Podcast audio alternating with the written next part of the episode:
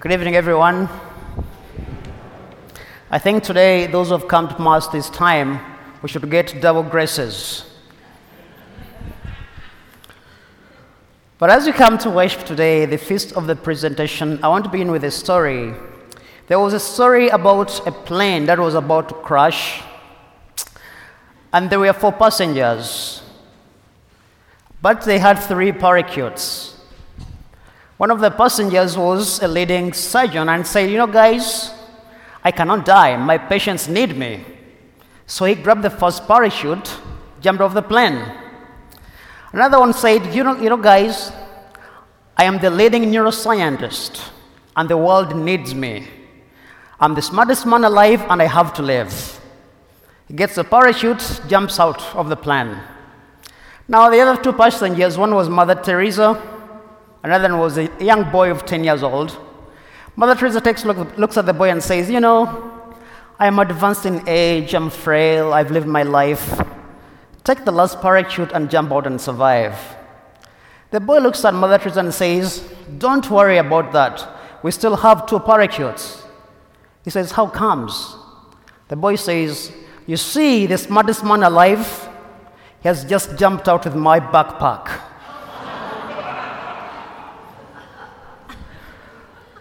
When we are coming before God, it doesn't matter how smart we are, it doesn't matter how what we know. It's all about what God is doing, what God is calling us to be part of. So, the feast we celebrate today of the presentation of our Lord comes back to the back in the ages being celebrated. But the most important thing we see today is the first reading. And the first reading from Prophet Malachi, which who lived around uh, 40, 460 and 450 BC. There was a crisis going back then. Now, those of you who know the life of the Jews, the life rotates around the temple. Everything, the temple was the center of life. And back then, there were so many abuses in the temple. The priests were offering very blemished animals, which the law refuses. The politicians know better. The people don't even care. And those who cared began to even ask themselves, does God really care? All these abuses going on. That's why when Malachi speaks, says, God is going to come and visit his temple. He's going to purify the sons of Levi.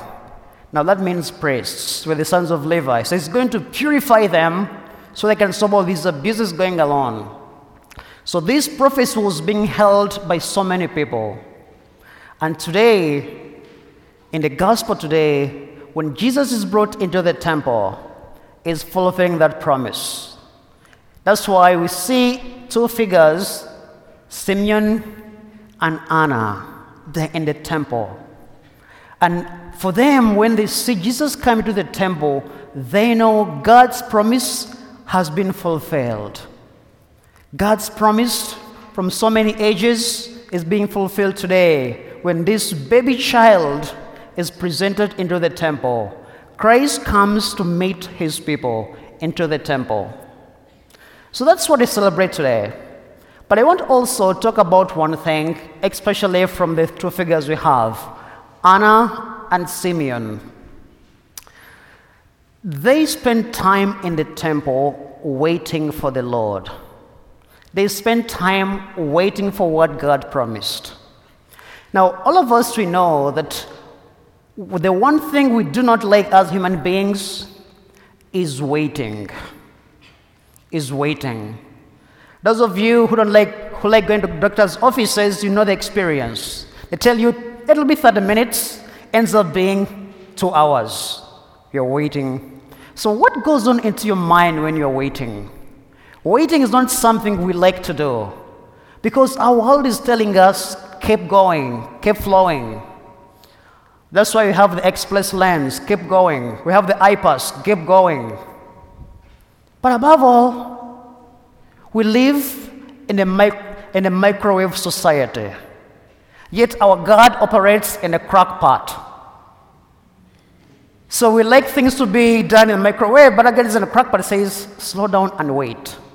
So when God is telling us to wait, what is He teaching us? He's teaching us that, you know, I am preparing you for what's coming ahead. I'm preparing for you for what I'm bringing to you. That's why when it comes, you must be ready. But our danger is we like things our way. Get it done, get it done. I remember as a soccer player when I was young, I loved playing soccer, and everything I wanted to do was to be in the soccer field, kick the ball. And we had a coach who would force us to be in the gym for an hour, lifting weights, this and this, and we hated that. Say, we're wasting time, should be there kicking the ball. No way. What we didn't know that this waiting room was to make us strong, to get the muscles, to get the stamina, so that when we go to the field, we are ready to survive.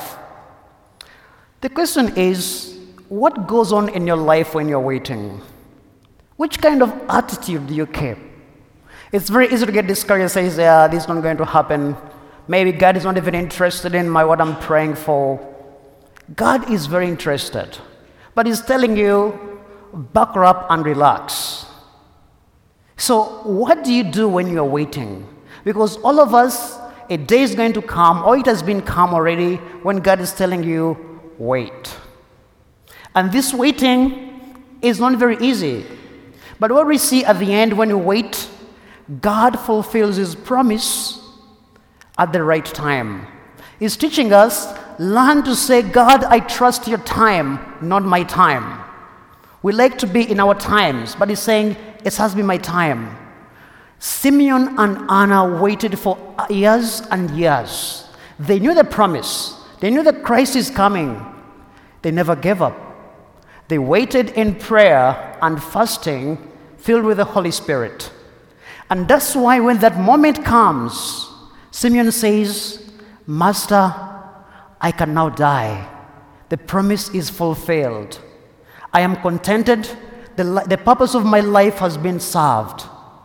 So it's teaching us today that when God is operating in our life, is telling us is going to train your spiritual muscles by teaching you patience and waiting. It's a virtue that we have to develop as Christians. So think of what you've been praying for waiting for a medical report, waiting for a promotion on the job, waiting for a new job. God is telling you, relax. At my time, it's going to be fulfilled. So today, let's go back and ask ourselves where is God telling me to slow down? Where is God telling me to relax? He's not forgetting about you, He's telling you, I am in charge. The Lord be with you.